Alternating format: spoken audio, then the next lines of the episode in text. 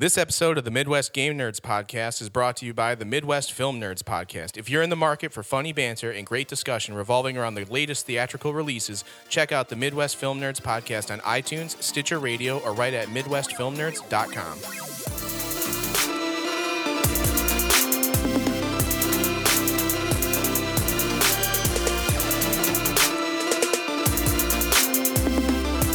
Welcome to the Midwest Game Nerds Podcast. I'm your host, John, and here with me today is Brian. Hey. Alex. Hello. And guest panelist, Pat. Hello. While you're listening along, don't forget to do all your Amazon shopping via amazon.midwestpodcastnetwork.com. A small portion of the money you spend makes its way to our hands at the network and will help us to continue to bring you content that you enjoy. Guess what? Midwest Podcast Network apparel is now available. You can purchase it at midwestgamers.com or what's the other link, Alex? Store.midwestpodcastnetwork.com. Right on, yeah. And you can pick up Midwest Game Nerds and Film Nerds apparel via the store, or you could donate if you don't want to buy anything. You just want to support us. There's a donate button. We'll talk about how awesome you are in the next episode. As always, if you like what you hear, even if you don't, please do send us feedback via email at midwestgamenerds@gmail.com or via Twitter at MGN Podcast. And don't forget to add us on Instagram at Midwest Game Nerds. This week's question of the week is the same one as last week because nobody answered it. It's what is one way that you feel we could improve our podcast? So send in those answers via any feedback method, and we'll kind of talk about it. Like maybe ask more interesting questions. Yeah. Not repeat same questions. Who knows? Whatever. Last episode, I didn't put it in the episode. I just posted it online, which is probably why I didn't get a response, but that's fine. Yeah, we'll see. Anyways, we're going to talk about The Division today and some news stuff and a little bit of what we've been playing. So that being said, Alex, since you've been playing the most things, why don't you start off? So I built a new PC, and it's nice. There's a lot of... It's huge. Nice. It's big, but it's very, very quiet, and it has a lot of power in it. That's what she said. But I've been playing a game called The Talos Principle since I'm coming down off of The Witness. I've got almost all the puzzles completed, but most of them I can't figure out or understand where they are. That game's insane. There's puzzles that I never would have even thought of at the beginning of the game. And we heard you like puzzles, so we put puzzles in your puzzles. Pretty much. But the Talos Principle is very much... It came out for PC a while ago. They also did like a definitive edition or something for Xbox One and PS4. Okay. But it's very much a Portal-like game. What you're doing is you're solving puzzles using like signal jammers to stop sentries, or to open up these force field gates, or to stop these little orb guys, and trying to navigate through these like maze-like puzzles almost to pick up Tetris pieces. Okay. And then you can use those Tetris pieces to put them together on a panel to unlock like a new section of the world or like a new feature or something like that. Unlock more mechanics in the game. So cool. You don't have to navigate puzzles in a Tetris-shaped fashion like... No, some not other games. Not quite like other previous games, like The Witness. But there are Tetris-related puzzles in it because you have to like put them together and to form a block and like all kinds of stuff like that. But it's pretty cool. It's scratching that itch. I got it for super cheap on Steam not too long ago. I'm sure when there's another Steam sale, it'll be like $5 or something like that. But it's pretty sweet. The other game that I started playing, because I kind of got an inkling to do it, I finally broke open my copy of Legend of Zelda Wind Waker HD for the Wii U, and that game is super pretty. It's gorgeous in HD. I never beat it before, so I'm kind of interested to go back and play it, and I remember it getting a lot of crap at the time because it was cel-shaded, and Link wasn't an adult, and everybody was like, oh, blah, blah, blah, I'm a douchebag, and then they didn't like it. But nowadays, everybody's like, oh, man, that's like the best Zelda, and even though they didn't like it before.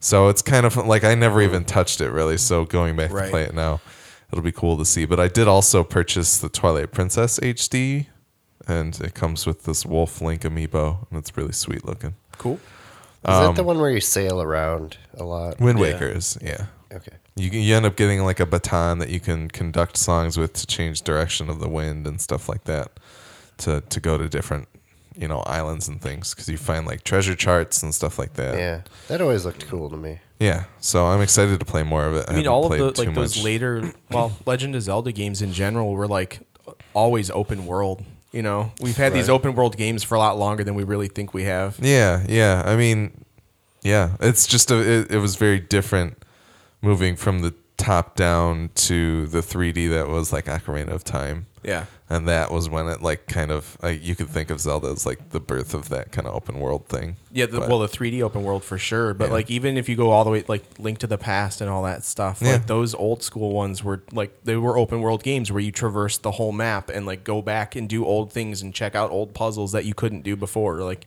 yep. Well, I think you can make the argument that even the original Zelda was open world. Oh yeah, totally. I mean, yeah.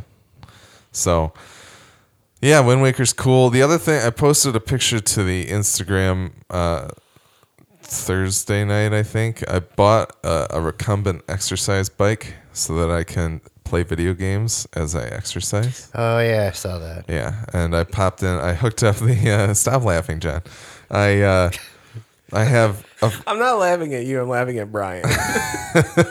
Oh, yeah, I saw that. I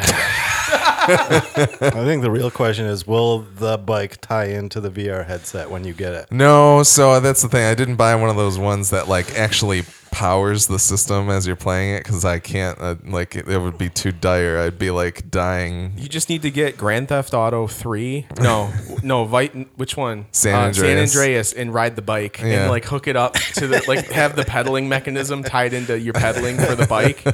And only ride bikes. There we go. I can tweak the stamina so that it's my real stamina in the game. But no, I popped in. I've got this huge 40-inch like projection TV down there that I got from one of the Naumanns, and I hooked up the PS2 to it, and I plugged in the Mega Man X collection the first night and played through Mega Man X4. I actually beat... I managed to get the leg upgrades for X and beat Frost Walrus all in the time that I was on the bike. Leg upgrades, awesome. Huh? Yeah. Did you get leg upgrades as well? Yes, they helped me go faster on the bike. And then last night, I finally went back and grabbed my Suikoden IV save to put it into Suikoden Tactics. Okay. And started that again. And can you spell that for me? Suikoden. It's Suikoden. Yes. Okay. Suikoden. And honestly, I think in Japanese language, you drop the U. No. You would say like, because it's the SUI. That's like the sign for that is water. It would be Suikoden. To me, it just sounds like you're saying like, oh, sweet Koden, but you're dropping the T. No. It's not like that. Suikoden, bro. There's a lot of people out there. He made a really awesome game. Pretty sweet. Oh man, nice webpage, bro. Oh, Suikoden. There's a lot of people that call it like a lot of the American people that I know that play the game called it like, what would they say? Suikoden. Suikoden. Yeah, and I'm like, no, that's not right. But anyway, Suikoden Tactics. I played through like the first couple intro levels, and it's gonna be fun. It's not. It takes the, like, you know, Final Fantasy Tactics type gameplay. Yeah. But then you're also, I think, playing through some of the pirate ship combat from Suikoden IV as well. Cool. And it'll be an interesting combination of those things. But I really just want to play through it so I can get to Suikoden V, because I've never played that one. Right on. But anyway, that's pretty much everything that I've been playing. Cool. And Pat and Brian, you guys both played Rocket League on Xbone. Yeah. Yep. Yeah. Thoughts? Same old Rocket League. I had never played Rocket League before at all. This was like my first experience with it. So, how do you feel? I feel like I went from just randomly driving around the field doing nothing to randomly driving around the field scoring like every once in a while. Yeah. I think it's weird. I can definitely tell a difference when I play with just like random people than with my friends. Like, yeah. When you're playing with random people, everybody just crowds the ball like constantly. Right. And it's way easier when you just have like that little simple piece of like communication down. For sure. But no, it's a ton of fun. Right on, man. Brian, have you noticed any differences or no? Is it pretty much the same? I've been able to play with Jim and Charlie, and I'm used to playing team games with them. So yeah, and they communicate. We've set up plays and everything, right. And it's a lot of fun. Awesome. But yeah. There was a GIF on Reddit yesterday that somebody was like, I've mastered the art of drunken Rocket League. And they just had this most haphazard, accidental goal that involved like 4 different ball hits. And it was the most spectacularly, terribly telegraphed play that I've ever seen in that game. I've seen some wild shit in that game. Yeah, there's some awesome stuff happening. I'm happy to see more clips hit Reddit because when it first came out on PS4, there were a ton of clips and then they all died off. And now because of the release on Expo, we're seeing a bunch more. Like, I watched a guy who literally he flew the car across the field without touching the ground, hit the ball midair into the goal. And I'm like, whoa. What the fuck? How is this possible? The high level players of that game, it's all about actually rocketing around the arena. I didn't even figure out how to get the car to fly like that until I started playing on Expo. Yeah, I'm still impressed by people that can do anything off the wall. Like I get up on the wall and I'm lost. Yep. I just might as well stop. I'm impressed by anybody that can actually mean to hit the ball and do it. Right. I play that game and I'm like, oh, I got really close to touching the ball there, but it still didn't happen. And that's all that happens when I play that game. Well, I've never approached it from direct hits. I always do glancing blows, in the direction where I think I want it to go. See, I'm good at that. I feel I'm good at that, just launching it towards my own goal. That's basically what happens when I play Rocket League. The real good shooters will twist the car to push the ball in a certain direction. Yeah. As they're boosting, actually. Yeah. That's nuts. But it's difficult. Yeah, the mechanics of saving, too, are just lost on me. I end up just doing it the other way. Yeah, exactly. There's no point in me being in front of my own goal. Yep. Yeah, if you're playing the 4-player team, 4-on-4, and you have someone actually playing goalie, I feel that kind of helps a little bit. Yeah. But yeah. That game is the most beautiful shit show ever. It's so great. Much fun, and the reason it's fun is because it's so ridiculous. So, Brian, did you have other games you played? Just more Hearthstone. That's a regular thing for me now. That's his poop game. Mm. No, it's not actually. I don't game while I poop. It's a good poop. Pooping is a game in itself. He's got a high score at the house. Pat, nothing else for you? I did do that Gigantic. Oh, that's right, the Gigantic beta. The beta, which I feel was completely lost on me. I mean, I do the shooter thing, but I played Dota 1 back in the day, and that was my MOBA experience. So everybody else seems like they knew exactly what they were getting themselves into and what they were doing. So I was running around trying to kill people, and it's your enemies have built a tree, or your guardian is being destroyed, and I'm I don't know what that means, but it's bad. So I just lost probably 10 times in a row and then stopped. But I mean, the game itself seems like it's going to be pretty cool. I haven't really read much about it. I don't know if it's going to be a free-to-play platform, kind of like a League. Yeah, I think it is free-to-play. Okay. So I think it'll be popular. I don't see it, not doing well, but I don't think it's going to be my cup of tea. Is Smite doing well? I don't know. I think it's coming to PS4 now. It is on PS4, actually. I saw some people playing it the other day.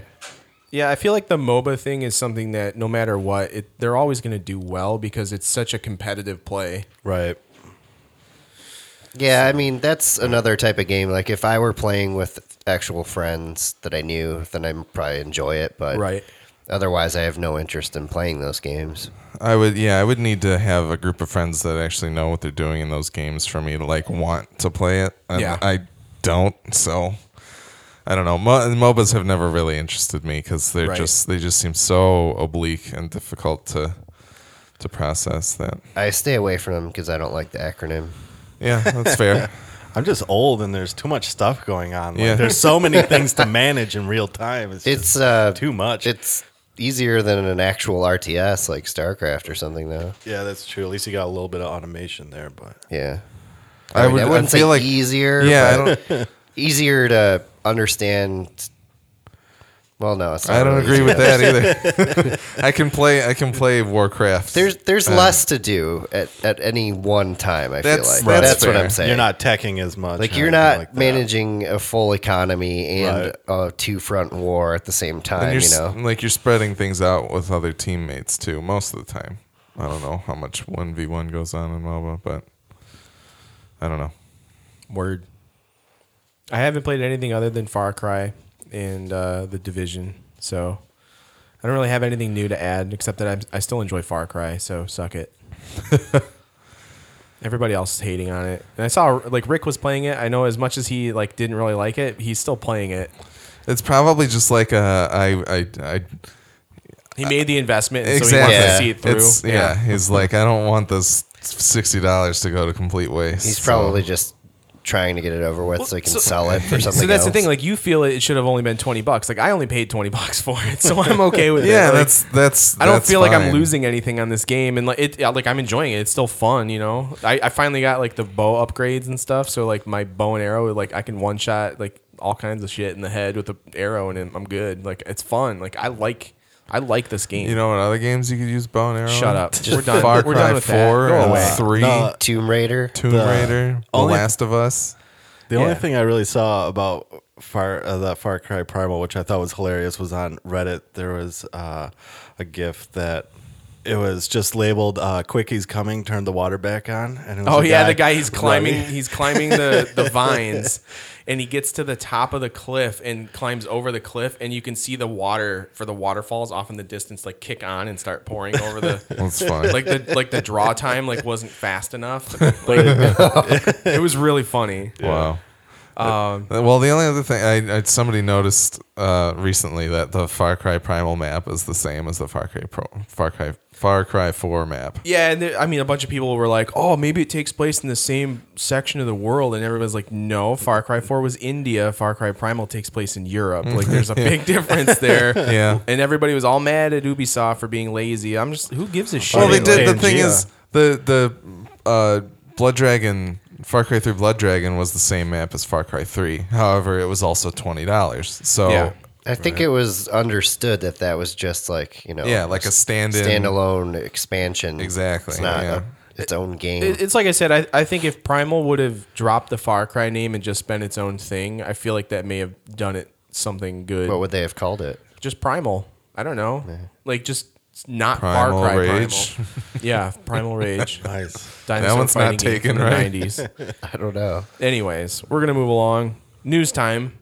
Microsoft closed the doors at Lionhead Studios. Alex, you have some info about that. Yeah, so Lionhead is a group of people that were known for Fable, and Peter Molyneux used to work there. They also did Black and White back in the day, I think. Yeah, that was one of Peter Molyneux's games. Some other stuff. So it's kind of sad they're in administration or whatever it's called because they're in the UK, and that means that basically Microsoft has to help everybody find jobs, and apparently Sony's picking up a bunch of them. Are they're officially closed now? Because I heard that there was a rumor that they were going to. They're in the process of closing. But they definitely canceled Fable Legends. Fable Legends is canceled, so apparently sorry, you can everybody. Still play the closed beta if you're already in it, though. Yeah. Which is bizarre. Yeah. But and then the other thing is they also shut down Press Play Games, which I think is somewhere in the Northern Europe area. And they were working on something called Project Knoxville, which they had a few different things they wanted to work on, and then they put it to a community vote, and the community selected Project Knoxville. Well, I guess they selected poorly. Well, it's not. I don't know. I don't know what happened there, but it sounds like they're done too. So Project Closeville. Yeah. But, yeah, Microsoft is shuttering some studios, which is kind of sad. Well, they do that a lot. PlayStation beat them again in sales, so. And you know, I can mention here I have sold my Xbox One because everything I wanted to play on the system is coming to PC now. Yeah. So, apparently Gears of War 4 is probably coming to, because Gears of War Ultimate Edition is now on PC. Mm-hmm. They will probably bring Gears of War 4. They already put out a Forza free-to-play kind of thing going on. It's not out yet, but soon. Or it's coming. But So it's you should check that out on your PC because that's a nice looking game. I'll probably do that, and I would probably pick up Forza Horizon if that's going to be out this year, which I would assume. Highly recommend that because even if you're not like hardcore into racing, because I always had motorsports is more of a sim. But yeah, I had fun with like Burnout Paradise, so yeah, it's the Forza really good. Forza Horizon kind of makes sense for me. So anyway, yeah, I don't know. Things are looking weird for Microsoft. That's okay. We're going to move on to talk about Sony now. Yep. No Man's Sky. Pre-orders are open, and it's releasing with PSVR, like, same time? Or we don't know that, so okay. We can wrap in that other piece. Well, No Man's Sky is up for pre-order. You can pre-order it for PC or for PS4. There's a limited edition that's available for PS4. There's also, like, an insane $150 edition that gets you, like, the model of the starter ship molded out of like die cast or something like that. Asteroid. Yeah. So meteorite. That game's coming. There was a bit of a news blowout on it and a lot of revealed gameplay and stuff. That game to me is everything that I wanted in Destiny, I think. If that game was the connective tissue between Destiny missions. I just wanted Destiny to have starfighting. That's all I was looking for. Well, and yeah, that's that. But the idea need, like, planetary discovery stuff. I just wanted to like, you know, and I don't even necessarily need that. But if they took everything that's in No Man's Sky and applied it to our solar system and did that for Destiny, where you could actually get in your ship and fly down and touch down on places and stuff like that, go up to the Traveler and do that kind of thing, that would have probably blown everybody's mind and been what everybody was expecting after that. Yep. I wouldn't have been mad about that, but I certainly wasn't expecting it. I think most people were. I love, that's why it was such like a space, bummer. Like sandbox space games where you just trade and, you know, attack and whatever. I think with Destiny, everybody was just expecting a little bit more with the ships than just like a loading screen. Yeah. I mean, yeah. Anyway, I'm sorry. When the ships are interchangeable, you know, I mean, you can get cooler looking ones. Like, why wouldn't you want to control that? Right. You know? Exactly. Yeah. So anyway, No Man's Sky is coming. It's a full $59.99 or $48.99 if you have Best Buy, or $47.99 if you have the Best Buy thing. Yeah. Or Amazon Prime. Yeah. Or you can also the limited edition is also doing that too. Cool. So you can get the price discount on that. It works with PSVR. We don't know that yet. I thought you said it did. They were the guy at Hello Games was like, this would be a great thing for PSVR. Okay. So that's all we know. But there is there's a PSVR event at GDC this week, this Tuesday. And people think it's likely we're going to get a price and a release date out of that event. So, and they did announce that it's not going to be as good of quality build, I believe, as Oculus. That's something that I saw in an article that it's going to be a cheaper quality, but don't let that sway you from purchasing it, I guess. All I've ever heard is that all three of the headsets are premium products, and that they all fit well and that they all sit great, and the way that the PlayStation one, you can kind of adjust a lot of things to make it fit your head well, which is good for morale boys with gigantic heads. Yeah, I have a huge head. Does it have built-in microphone too for headset capability? I haven't read up enough on it to really know. I don't think so, because I think you can put the gold headset on around it. Okay.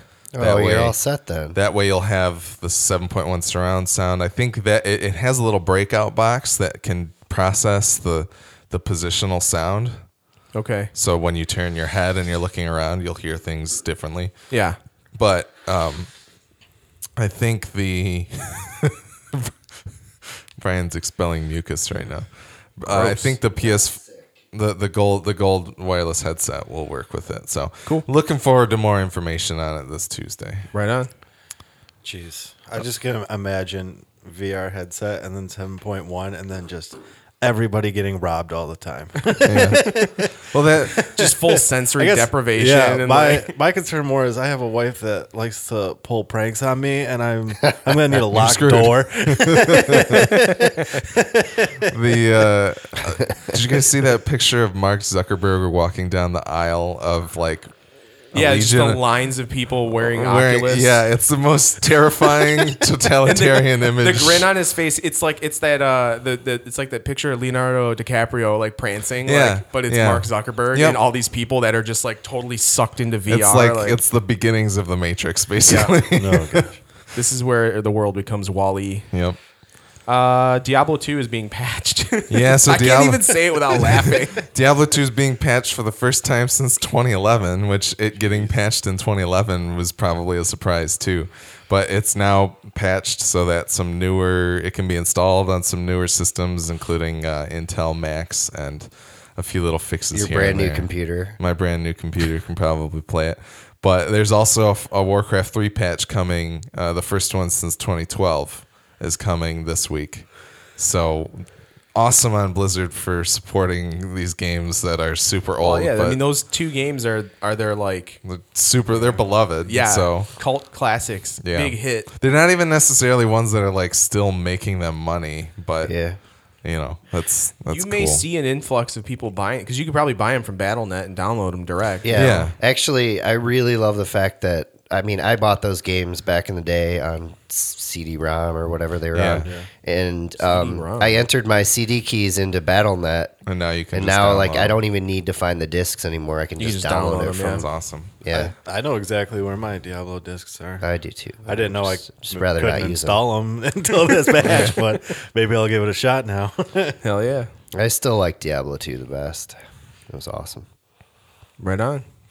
I still had two other things. Oh, okay. Two Sony things, actually. PS4 firmware 3.5. Well, there's actually news happening for Sony, unlike Microsoft, which is like, buy our games everywhere, and we don't have an Xbox anymore. They never said that. Well, they're basically just like, we're going to buy a new upgraded Xbox every 2 years. It's like a good idea. Like a PC. Because it's a PC. Because we don't know how to do anything else. Firmware 3.5 is coming for PS4, which allows remote play on Macs and PCs. Cool.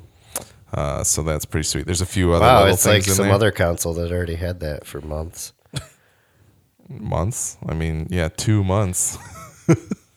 But anyway, not on Mac, right?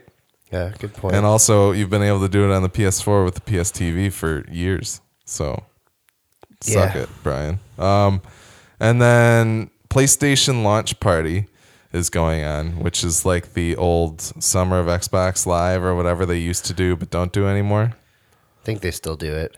I don't think they do anymore. Yeah. But basically, and it's kind of not like that because it's not if you... Anyway, there's 6 games coming out over the next 6 weeks. One of them is called Salt and Sanctuary, which has been described as a 2D Souls-like game. Okay. It's coming out on 3/15, and if you pre-order any of these games, you get them for 10% off, and that's kind of the Launch Party 2016 thing. There's also Day of the Tentacle Remastered as part of this, which you can get for your PS4 and for your Vita in one go. Enter the Gungeon, which is a dungeon crawler game where every single dungeon is shaped like a gun. I just remembered a game I played recently too. I played Broforce, and that was amazing. Yeah, that's pretty good. Guns reminded me of that. That's fair. Stories, The Path of Destinies. I don't know too much about that one. Invisible Ink is a Clay Entertainment game. The guys who did the Ninja one, Mark the Ninja.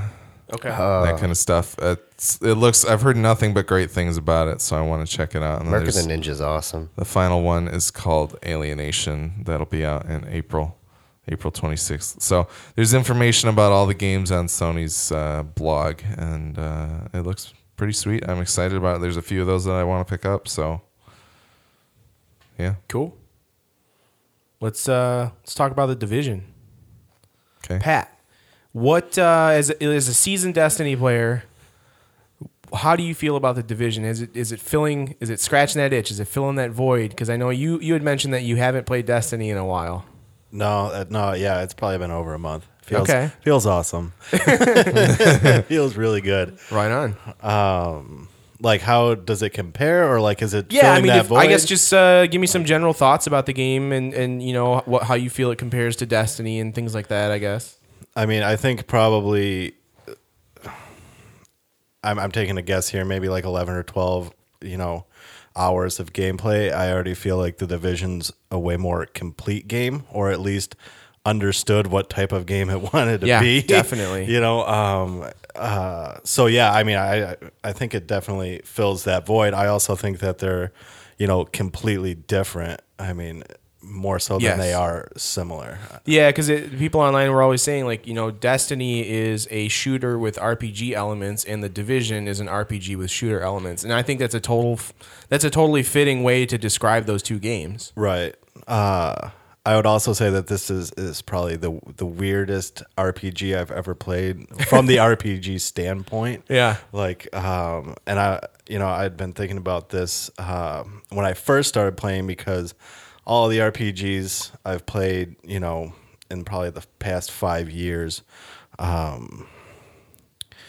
they, you know, they're not based in a sense of reality at all. And right. It's like The Division. Yeah. They tried to go more like reality. Like, so I started getting like nervous about, usually by the time I start hitting endgame, like your character looks like a monster that's usually like rainbow colored. And right. Like, it's not going to happen in The Division, obviously. Yep. And it's like, I felt like by like level 5, like I had all this like cool, you know, tactical gear, and it's like, what's my character gonna become? And then talking to some higher level players, it's just, that's not what it's about. You know? You get the same type of guns and gear and stuff. It just has better stats, but there's not like, you know, that gear that's in WoW that like tells you did something like really special, character specific, and like makes you have awesome shoulder pads with spikes. They should make a rainbow puffy jacket that if you wear it in the dark zone, you get like double XP or something, because it just makes you extremely visible. And when you run, it gives you a trail of glitter. So everybody can track you down. Yeah. You're the unicorn. Right. Although I did find out that like the yellow gear and stuff, it is like named like gear, like it's like exotics and stuff, but it doesn't quite like look any different, or you know, have any different powerful models. Has different stats. My experience from the beta was that they have like their own locked skin. Right. But that's the only difference, really. Right on. I did see that in that incursion, though, the reward is a set item. So it seems like there's going to be sets of gear for like high-end stuff. I thought I read that somewhere that they were going to include sets, and when you have the full set, there is an additional perk that comes into play. Okay, can we do a quick vocabulary check here? Okay. What is an incursion? Incursion. Is it a strike? It's I think the idea is incursion is the raid. Okay. So, okay, the structure of the game, I guess. What is a raid? Let's go over the structure of this game. So you have story missions, which give you a good amount of XP and a good amount of, like, points to whatever particular wing of your base they are attached to. So the med wing or the science wing or the security wing. And then from there, you have little encounters that are all, you know, medical, science, or tech. Or, I'm sorry, science, tech, and then security. And then you have side missions, which are like little events that take place based on the location from which you're doing them in.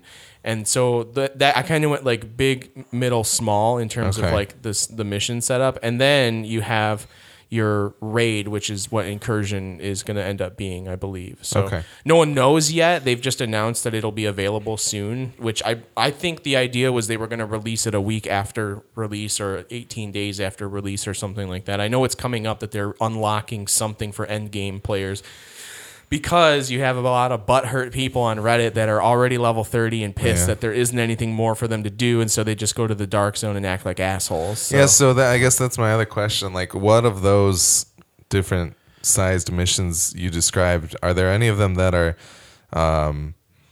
repeatable, or they're all of the main story missions are repeatable, and those are like your strikes in the. But for the most part. Is there anything that is not a little more randomly generated? Like, are those smaller things that can, you said they're kind of based on what location you're doing them in? Do they kind of, is there any variety to them, I guess, is my question? So each of the different like towns in New York, you have like Hell's Kitchen and Chelsea and Times Square, like all these different areas. The side missions are the ones that are like They're specific to that area in a sense because you stay within that play area. Okay. But the type of mission you get is very similar from area to area. So like there will be one that's like, oh, the water supply in this area needs to be addressed. So you have to go to the water supply and like take out the cleaners that are like in that area. It's like specific to that, not only that area, but also to that particular clan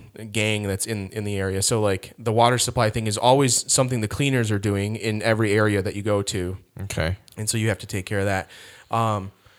But those encounters and those side missions, once those are done, once you've completed them, the only way you can replay them is if somebody else you're playing with hasn't done them yet. Okay. And it tells you in the menu, like in the map, it says like, this is a replay mission for you, which I thought was cool that they tell you like, oh yeah, like you've already done this. Don't worry about it. Like, I'm just kind of wondering when those people do get to level 30, is there anything more for them to do other than just run around with friends in like the dark zone? Once you hit level 32, you get dailies. Okay, they open up old. Sorry, I played last night with some of those butthurt people that already hit level 30. Some of my old Destiny, clan mates. Yeah, once you hit level 30, you get dailies on the missions. Okay. And they have a challenge mode to them. It's like right now you can choose normal or hard. It'll open them up and it'll be normal, hard, or challenge. Okay. And then so you have a special thing you have to do, or it's probably everything's like harder. Only use your sidearm or something bullshit. I don't know. I haven't touched it, so I don't know. But it sounds like too that there may be like a different named boss, or like something a little bit different, but nothing groundbreakingly different. Right, but it gives you reason to replay it. You know? You probably get better gear once you complete it. Once you do the challenge, you definitely get better gear when you're playing in the hard mode for each of those. And one of the things that we all kind of feel, at least I think we all kind of feel this way about these missions, is when whoever's the party leader chooses to do the mission, you can change the difficulty. Well, it scales to the highest level of the person playing. Mm-hmm. Or like if you have two people that are like a lower level and one person that's a higher level, it kind of meets halfway. So like the game's always creating a challenge for you. And like I think that's awesome, but we definitely had a mission. I don't remember which one we played, but there was a mission where everybody I was playing with, including Brian, was like 16 plus, and I was only like 11. Yeah. And it was awful for me to even like try to play because I was just getting destroyed because I was in a group of three people that were all higher level. And so it prioritizes the leveling to their level. So we were playing 15, 16 ranked enemies. The game desperately needs like a kind of pseudo scale up option or whatever. Like I think Diablo 3 had it, and Torchlight, other types of RPGs where you're sort of like on the same level as the people that you're in the party with. It needs something like that because boost the lower person. Yeah, exactly. Oh, it is right now. It's really hard to play with your friends unless you're close to like within the same two levels of each other. People on Reddit were saying that instead of scaling up the enemies, scale down the higher level players. Like that would make it better. Would be fun. Yeah, right. Just something. There's nothing in place, and that's my biggest complaint about the game. I don't know if that's more difficult to do on their end, but I will say like massive. Like according to everyone on Reddit, which I've been trying to catch up on all these Reddit posts lately because I feel like the community there is like really tight knit, and like it's a lot of guys that came from Destiny. Yeah.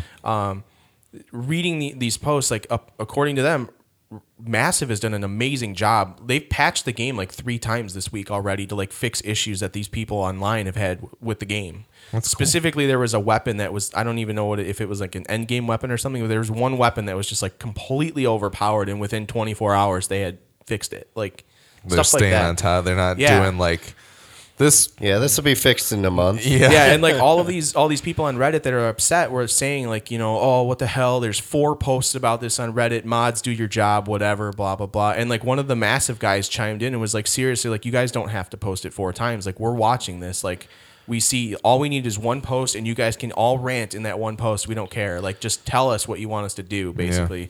So their response, that's like, cool. Yeah, like that's having Reddit available as a means. Like it's probably more easily moderated by the users than it would be by the people at Massive running their own message boards on their websites. So. Yeah, but the scaling of enemies was one of the things like people were talking about. Like Massive, you guys should touch on this. Like it's something that it's making it very hard. And like even when we were playing with Corey, like we, like Brian and I knew, like, okay, Corey's going to be playing, and he just started, and we already had, like, you know, Ryan was like level 18 and I was level 16 or something like that. Mm-hmm. We ended up starting just rolling new characters because it was easier to roll a new character and start playing with him from the beginning than it would be to try and get him to catch up. So, okay, so I guess here's another question in terms of creating new characters. When you create your character, are you selecting any kind of class? No. Or so it's just simply you are like from what I played in the beta, it seemed like I was unlocking skills from the whole tree, and you just kind of select which one. It was more like an XCOM kind of thing, except you can respec at any point. Yes, and that's kind of the best part, because maybe you have a specific play style that you enjoy, like you like being a tank, and all you want to do is put all of your points in your health and your DPS, so you're tanking as much as possible. You're being able to take as many hits as you can, but deal out as much damage as you can at the same time.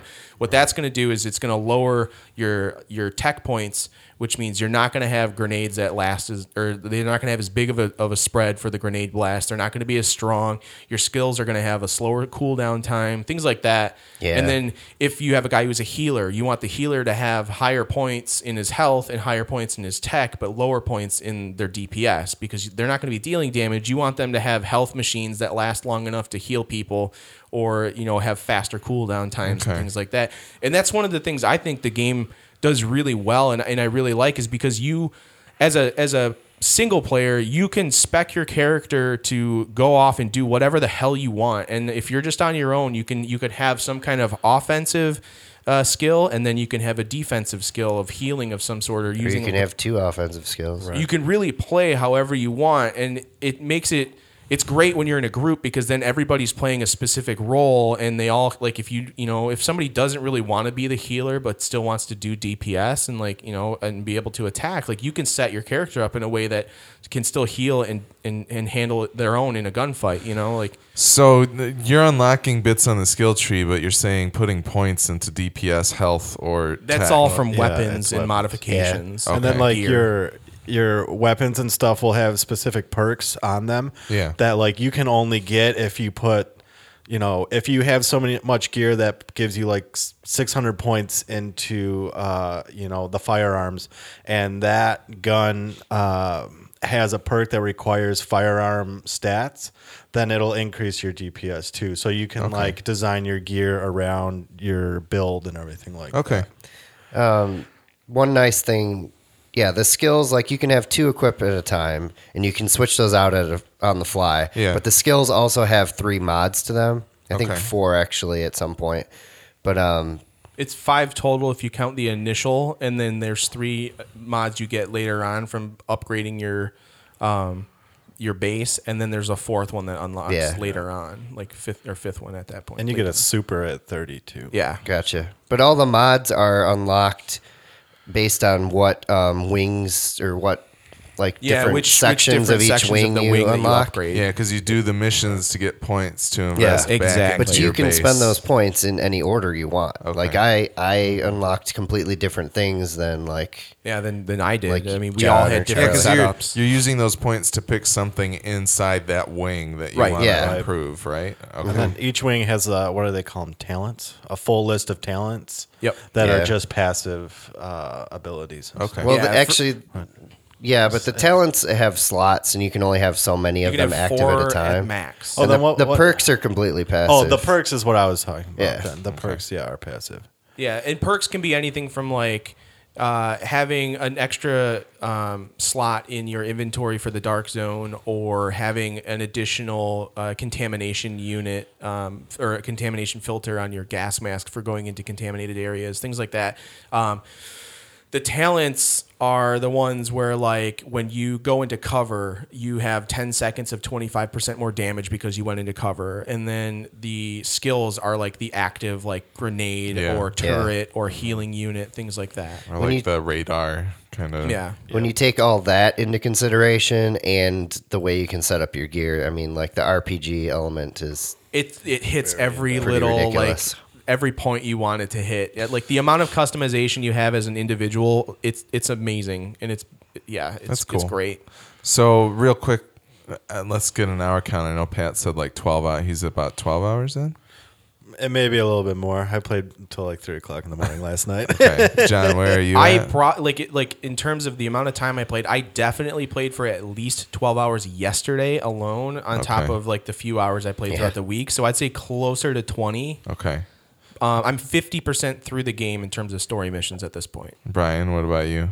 I honestly don't even know, but probably like 30.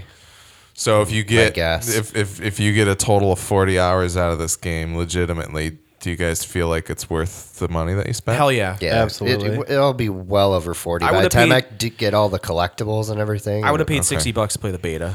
This game's awesome. It's hitting every little niche nerve that I want it to hit, and I love everything about it. It's beautiful. Oh, man, the graphics are amazing. A little bit of concern, like right at the beginning, about replayability, but I never had a concern that it wasn't worth $60. Okay. Like, if you played the beta, you have to play the beta again. It's just the beginning of the game. Yeah. I mean, there's a little bit before, and, you know, some of the missions are a little bit the same. I've probably killed like 10,000 dudes named Alex. They killed Alex. Oh, he killed Alex. Get out.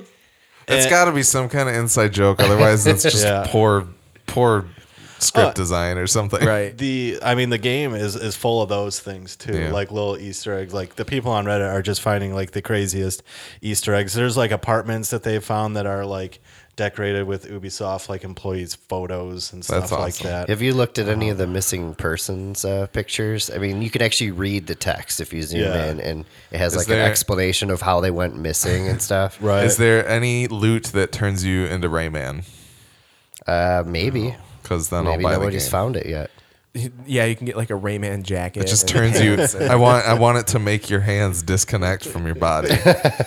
I did see the Easter egg, because it's in New York. There's like a manhole cover and like pizza boxes and a set of knives and stuff, which is pretty cool. That's awesome. Yeah, and like one of the things I want to touch on is like the amount of effort that Massive and Ubisoft put into just making the world is astounding. IGN, like, they had a whole article on just the graffiti and the locations, like the fake promotional material, all the ad campaigns that are just made up. There's something like 250 made up brands in the game, and each of those brands has a logo and a slogan and posters. And they also have like older, outdated logos too. Yeah, like, it's awesome. Like, there's like actual graffiti artists' work in the game. There's some really good stuff. Right.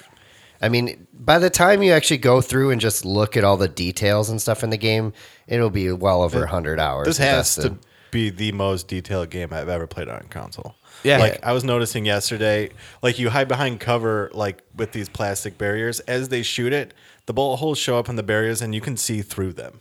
Yeah, like, that's cool. When it snows, you know, like, snow gathers on the front of your head, but not the back, and, like, on your shoulders. And I remember seeing somebody shooting out windows and, like, shooting out a square in the window and having all of that fall. Physics fall. And I mean, there was a guy on Reddit who posted a picture, like, there in the first mission that you're doing in the game, you have to go through this, like, arch tunnel that's in New York thing, and he took a photo. He's like, "Oh, the Ubisoft did a great job with my my office building," and like held up a picture of his office building next to the shot from The Division, and it's identical. Like, the guys on Giant Bomb East said that their office is an actual safe house in the game. That's awesome. Yeah. That's probably on purpose, potentially, but now we know where their office is. There's only so many safe houses. It sounds like that world is so much more interactable than Destiny. I mean, we spent like 15 minutes yesterday just shooting random objects in a hallway just to see if they would react. Right. And like everything reacts. Like, you can shoot through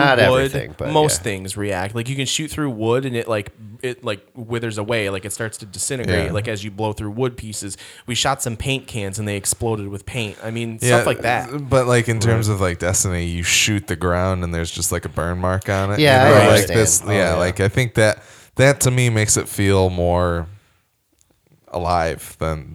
I mean, they're night and day different. And I mean, you know, the biggest complaint you usually always hear about Destiny is there's no story, and like this game is just chock full of story. Like, it's just as in depth as all the details. Like, everybody's interacting with each other, and it can be like as in depth as you want it to, or not as in depth as you want it to. If you don't want to know the story, I mean, don't go around collecting the collectibles if you don't want anything to do with the story. Yeah. So one other thing is that because this is a realistically portrayed game, as Pat was saying, you're shooting people. Yes.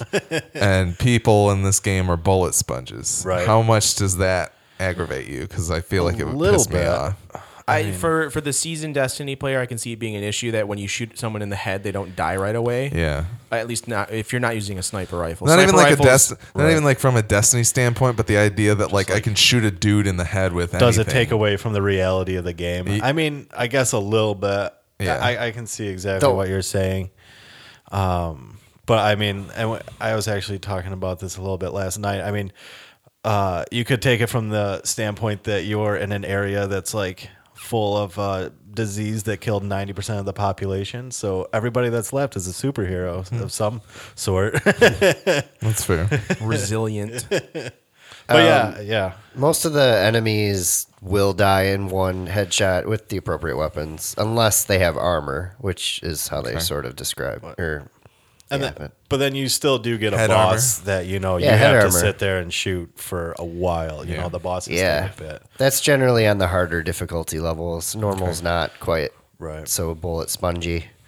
I mean, if you're looking for that kind of game, it's not necessary. But I feel like this is one of the first games where you are fighting against people, and the people, like, you know, other than the idea that you're playing a SOCOM, or not SOCOM, but like one of those military games, and you're getting shot like a billion times and you're not dead yet. Right. But this is one of the idea that you are fighting against other people and that the bullets don't affect them in the way that we would expect humans to be affected. Like when it's Destiny and it's monsters, you tell me that monster needs a billion bullets to the head. Fine. Yeah. I don't know how that monster works. It's more believable. But I understand that. But when it's Alex from Queens, you know, exactly. Alex from Queens should go down. Yeah. And Alex everybody should Queens, be upset. And Alex from Times Square, Alex from Chelsea, Alex from Hell's Kitchen. Alex is in every If everybody who writes in could now sign off as Alex from their location, that would be great. But I mean, the enemies do have like armor too, and once you take the armor down, they go pretty quick. Okay. So I mean, they have a little bit of that, but I mean, you still are putting like 4 magazines in the near future. Helmets are really good, apparently. That's the moral of the story here. One of the things I wanted to touch on, going back to the graffiti, because that's like for me as an artist, like I have a big appreciation for that stuff. One of the things I think they need to add to the game is the ability to make your own tag. When you go around the dark zone, you can tag things and have a tag editor, and your guy would pull out a spray paint can. And in that case, I want a pair of rollerblades too. Yeah. Okay. Jet set.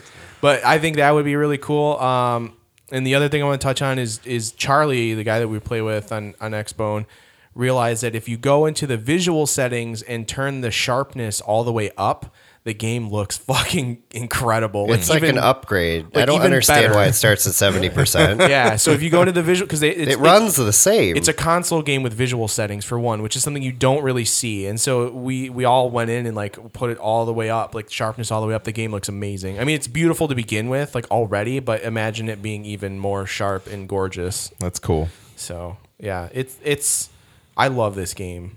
And I knew, this is the reason I bought into the next generation, was for The Division. Yeah, that was one other thing that I wanted to pick up. This game was announced at E3 2013, which is, you know, it's not Duke Nukem Forever, but it's also not Far Cry Primal. And I was oh my God, I need to play this game. Yeah. And then when I played the beta, I was like, oh my God, I love this game. And now playing the full game, having it available to me, I'm so into it.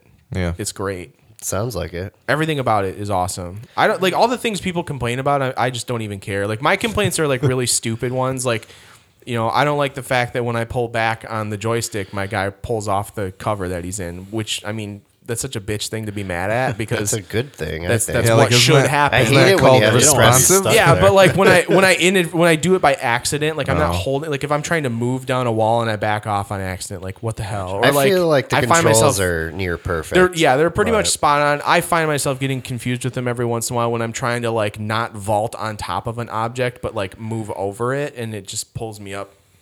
You know, like I hit B instead of A, or I hit A instead of B. Yeah, I do get like, that a little confused, but I've gotten used to it. Yeah, it's just little things like that, which that's my inability to play the game because I'm a moron. I do recall you were complaining, and I sort of agree that sometimes when you're like trying to buy new gear or put on new gear, and it's telling you like how it affects your stats, it's a little confusing. Yes, because I can see that. It's hard to tell whether it's based on, like, if you're trying to check your DPS, I think sometimes it's based on whatever gun you have equipped at the time. But when you're in the safe house, you can't switch between guns. Right.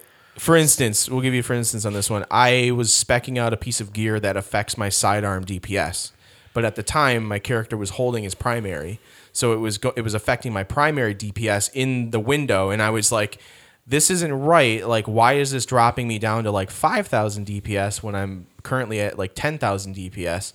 And then I looked, like Brian said, well, maybe it affects your sidearm or whatever. And so I was like, well, you know, I have plenty of money. I'm just going to buy it and see what happens. So I bought the piece, and it does significantly affect my sidearm DPS, which wasn't showing up on the screen, but it also affected my primary, and it went up a little bit. So it didn't give me the right information. Based on that sounds like a weird glitch or oversight or something. They'll probably fix. That's an easy fix. I mean, most of the issues we've been having are fairly easy fixes. Like, I think balancing out the level, like to where you can actually play with your friends, is not too difficult to do. They'll figure out a system for it.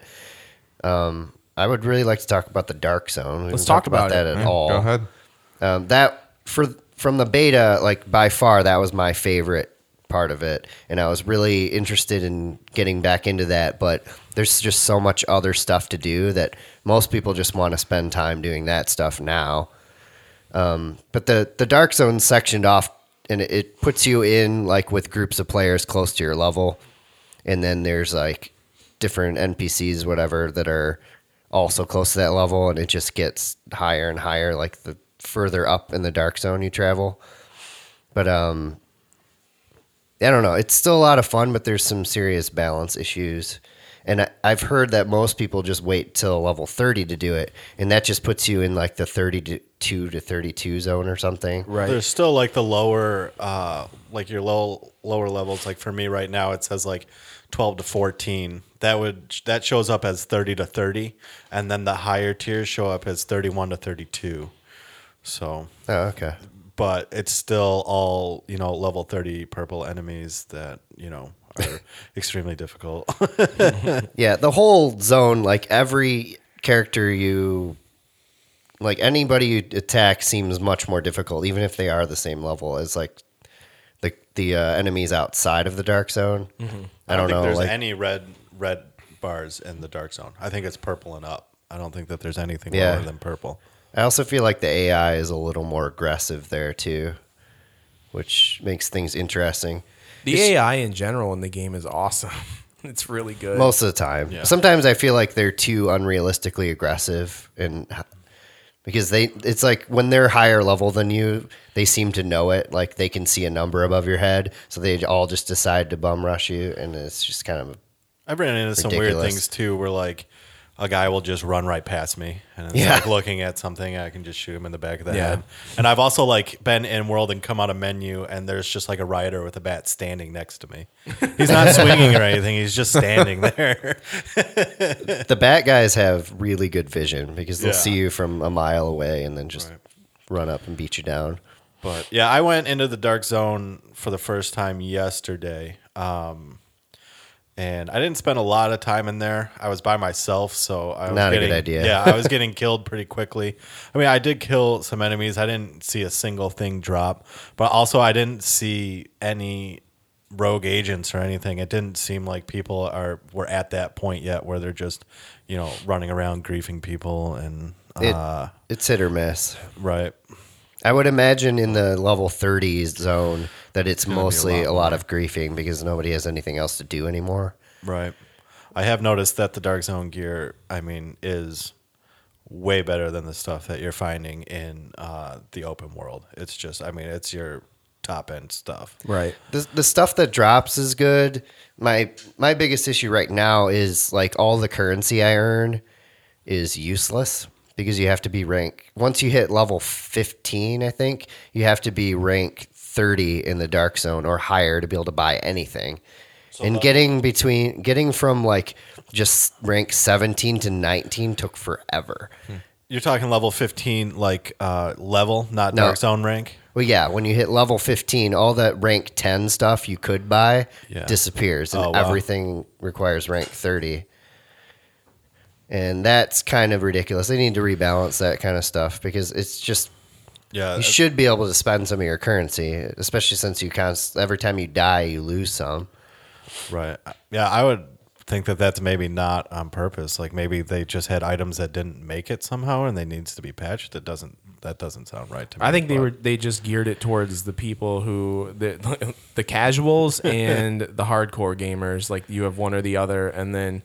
They didn't really account for those in between or like on the fringe. Yeah. Well, so. I mean, the issue is hitting rank 10 takes probably 20 or 30 minutes. Yeah, it goes fast. And getting up to 30, I have no idea how long that'll take, but a lot longer, like probably a week or two, depending on how often I go in there. Right. Yeah. Especially when you keep going down and then back up and going down. Yeah. So, I mean... I think we're all in agreement that this game rules. Yeah. Okay, so where do you see... Is there a season pass? Yes. Okay, They have actually mapped out everything for you, and they released a promo video explaining it, too. Are there new... I know some people are concerned that, like, the Dark Zone is the real only PvP there. Is there any more, like... guided PvP stuff coming, or is it just like more story missions? Or I heard something about like a horde mode, like there's gonna be a wave mode, but no other PvP that I heard of. Was the list that I sent you guys just a patch list? I don't know. I think it was just more stuff coming in the future. I'm not certain that it was. See if I can find it in our little text chat. I'll pull up something else. Okay, here we go. So the main thing, here's everything listed for year one. The main stuff, there's free update 1.1 with it that has incursions. Free update 1.2 will be conflict, and that's coming in May. Expansion 1 is underground. That comes in June. Expansion 2 is survival. That comes in the summer at some point. And expansion 3, last stand, comes out next winter. The season pass exclusives will have the three major expansions. You get a sawed-off shotgun, regular content drops, season pass, bonus events, exclusive outfits. The new features throughout the year, they're going to add in loot trading, which is cool. So anybody you're grouped with, you can actually trade your loot with if you want. When you first pick it up. Yes. They will be increasing like the gear sets. Like you were talking, Pat, about gear sets. They're actually like there will be full implementation of gear sets later on. Much more other free content like Dark Zone features, daily assignments, weekly assignments, more weapons, Dark Zone events, and challenge mode. So, and they are not putting any form of pay to win in the game, supposedly. I mean, Destiny said the same thing at one point, and there isn't really pay to win in Destiny either, but the microtransaction bullshit is stupid. Can you buy those play points, or are they only earned in game? I think you can only earn them in game. You can earn them in other games, though. Yeah, I earned a bunch from Far Cry Primal, and you can spend them on The Division. Yeah. Mm-hmm. Oh, cool. Yeah. It's interchangeable. You can buy stuff specific to any game that Ubisoft puts out. So. Are there any towers you have to climb that unveil more markings on the map? The closest thing to a tower is going to be like the safe houses, because when you go to the safe house, you talk to the JTF officer and check the map, and it shows you all the missions you can do. Okay, so that is the new tower. Some of them are actually underground. There is a little bit of implementation of the Ubisoft the game. Yeah. You know, the towers, the mission, the U-shaped map, the U-shaped map, like all that stuff. But in all reality, it's so well done and polished that it doesn't... Like, I'm enjoying it. Like, I spent most of my time yesterday trying to catch up to Brian and Charlie because you guys are what, 22 now? Yeah, he's 24. I'm 21 now. I'm like 19, and I've been I was trying to catch up to them yesterday when I was playing with them, and they were only 18, and I was like 12. But I was just going around and collecting all the collectibles and doing all the missions and everything, and it's like the repetition doesn't bother me at all because I feel like doing these things. It's like I like the story stuff, so doing all of those things was helping me see more of the story, and the fact that the story is actually in this game is a big thing for me. I think that's the only reason why there isn't a straight up PvP element in the game, because everything in the game supports the story in some way. Even the Dark Zone is like pushed into the story. It's explained throughout that, like, rogue agents, blah blah blah, you know. I don't want to spoil anything, so but they do explain, they give context to why the Dark Zone exists, and that's cool. Like the fact that they spent time like developing all of that is awesome. Yeah, it's a very cohesive design, just how everything ties in together like that. Yeah, I mean, it's just so polished, and you can get as in depth as you want or as not in depth as you want, and you can really play it however you want. You can be a casual player and still have a ton of fun. I mean, we talked about the problem with the playing with your higher level friends, but you can still go at your own pace, and then it also caters to those guys that just are already level 30. Like I was playing with a guy last night that has an entire background story for his character, like where he went to college and who his parents were, and like what? That's so awesome. That guy clearly plays Dungeons and Dragons. Yeah. Like, oh yeah, yeah, no, yeah, for sure. No, he was straight, complete like RPing the game, like full background story, already level 30. Like I was using the med kit like bag that can revive you, and he's like, "That's my job," and I'm like, "Well, I'm gonna do it too." I went to college for that. Yeah, like literally that. Like he knew where he went to college and like the ethnicity of his parents, and I was like, "Wow." See, and so the implementation of proximity chat really lends itself to that kind of role playing element too. Like that's this. Everything about this game rules. Yeah. Probably the only issue, like technical issue that I've been running into, is that the proximity chat doesn't work half the time. Really? Yeah. It was solid when on the beta for the open beta. The last bit, yeah. They'll get it sorted out. I mean, my favorite thing about the game, I mean, it's kind of sadistic, but is that sound that it makes when you get that headshot. Like, it's so satisfying. Like, every single time it's like it happens, watermelon or something. Yeah, it's just like this thwap, and you just know that you did a good job on that one. My personal favorite is blowing up the tanks on the back of the cleaners' tanks, that's really satisfying. Because they all start panicking, and if there's like three of them like near them, they just start screaming and running in different directions. Yeah, it's so good. Yeah, we all love the game. I think it's totally worth the $60. I shelled out and bought the season pass setup, the gold edition. I'm not disappointed at all. That's good. So, anyways, I've seen a few places where it's been on sale. Like Green Man Gaming had a pretty good deal on it for PC if people were looking for that, but. I don't think I'm gonna pick it up, but I'm glad you guys are enjoying it. You can play it at your own pace. You don't have to come at it every single day. And like, I get it's like that. Pat was saying, the dailies and things don't come in until endgame anyways. So yeah, I get that. But the problem then is that I would be playing it mostly for myself.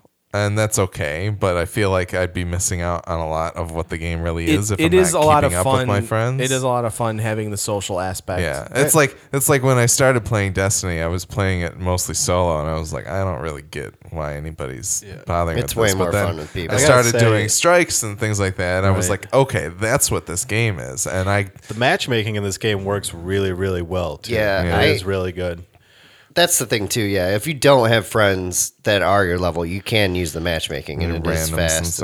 I just don't like playing with randoms. Yeah, I don't either. I did it a few times just to try it out, to see how the system worked, and I like that I could pick what I wanted to do from the map, and then you do matchmaking, and I can go and just continue towards that mission, or I can do other stuff, and it will let me know on my HUD when it's found a match for me. Okay. So you don't just sit in the lobby or anything like that. Everything's very seamless. You're not just floating as a ship above the planet waiting. No, the only loading screens are at the very beginning, or if you die. Yeah. There is matchmaking for everything. Yeah. You can matchmake just to go in the Dark Zone. You can matchmake to free roam. which is like patrol, basically. Right. That's cool. I'm excited to see how this game and Destiny push each other forward, even if I'm not necessarily going to buy into either of them.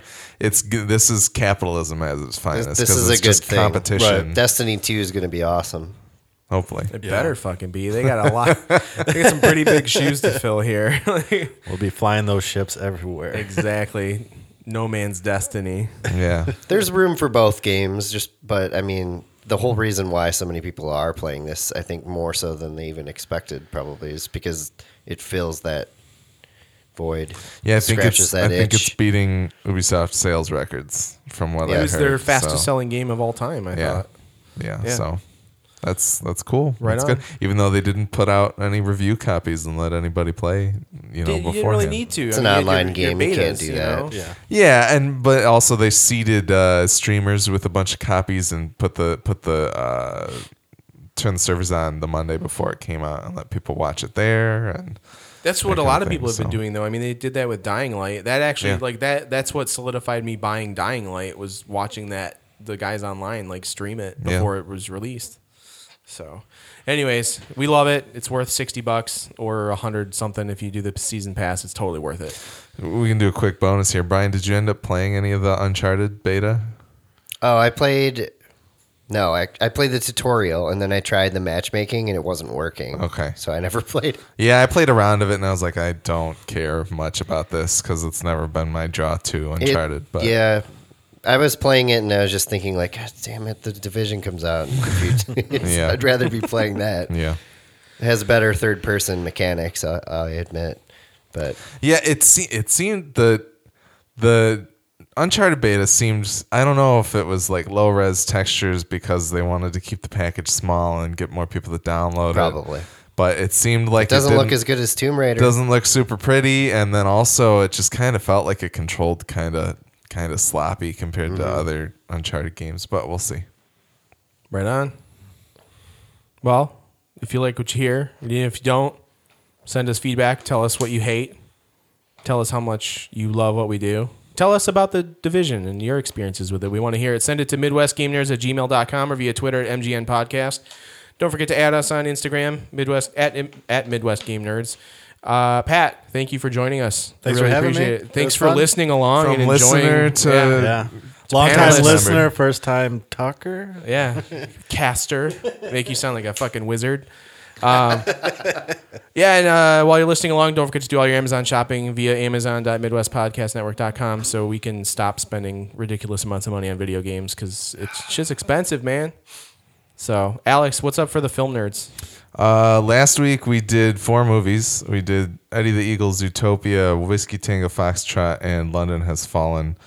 This week we are reviewing 10 Cloverfield Lane from Dan Trachtenberg of the Totally Rad Show fame. Oh, he's doing that? That's his first feature film. That's awesome. I didn't realize it's got a 98% on Rotten Tomatoes, so...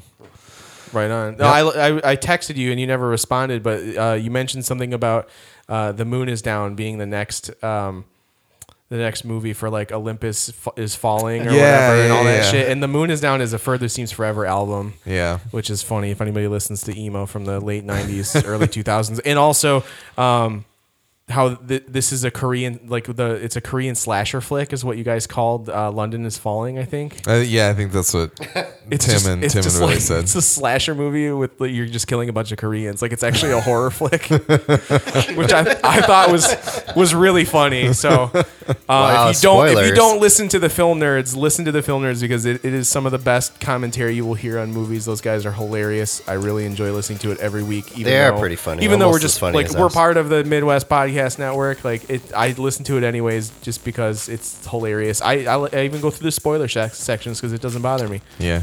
So last week we did a spoiler section for all 4 movies. Yeah. Just grouped at the end of the podcast. It was awesome. It was a good episode. It was really funny. So thanks again for listening along. Thanks guys for joining me here. Hopefully we'll figure out what we're doing for the next episode, not sure what. Don't forget to answer the question of the week, which again is, what is one way you feel we could improve our podcast? We really want to hear back from you guys. Let us know what you think. And we want to make sure we're always catering to your needs as well as our own selfish needs. So thanks again. Keep listening and have fun playing some games. Peace.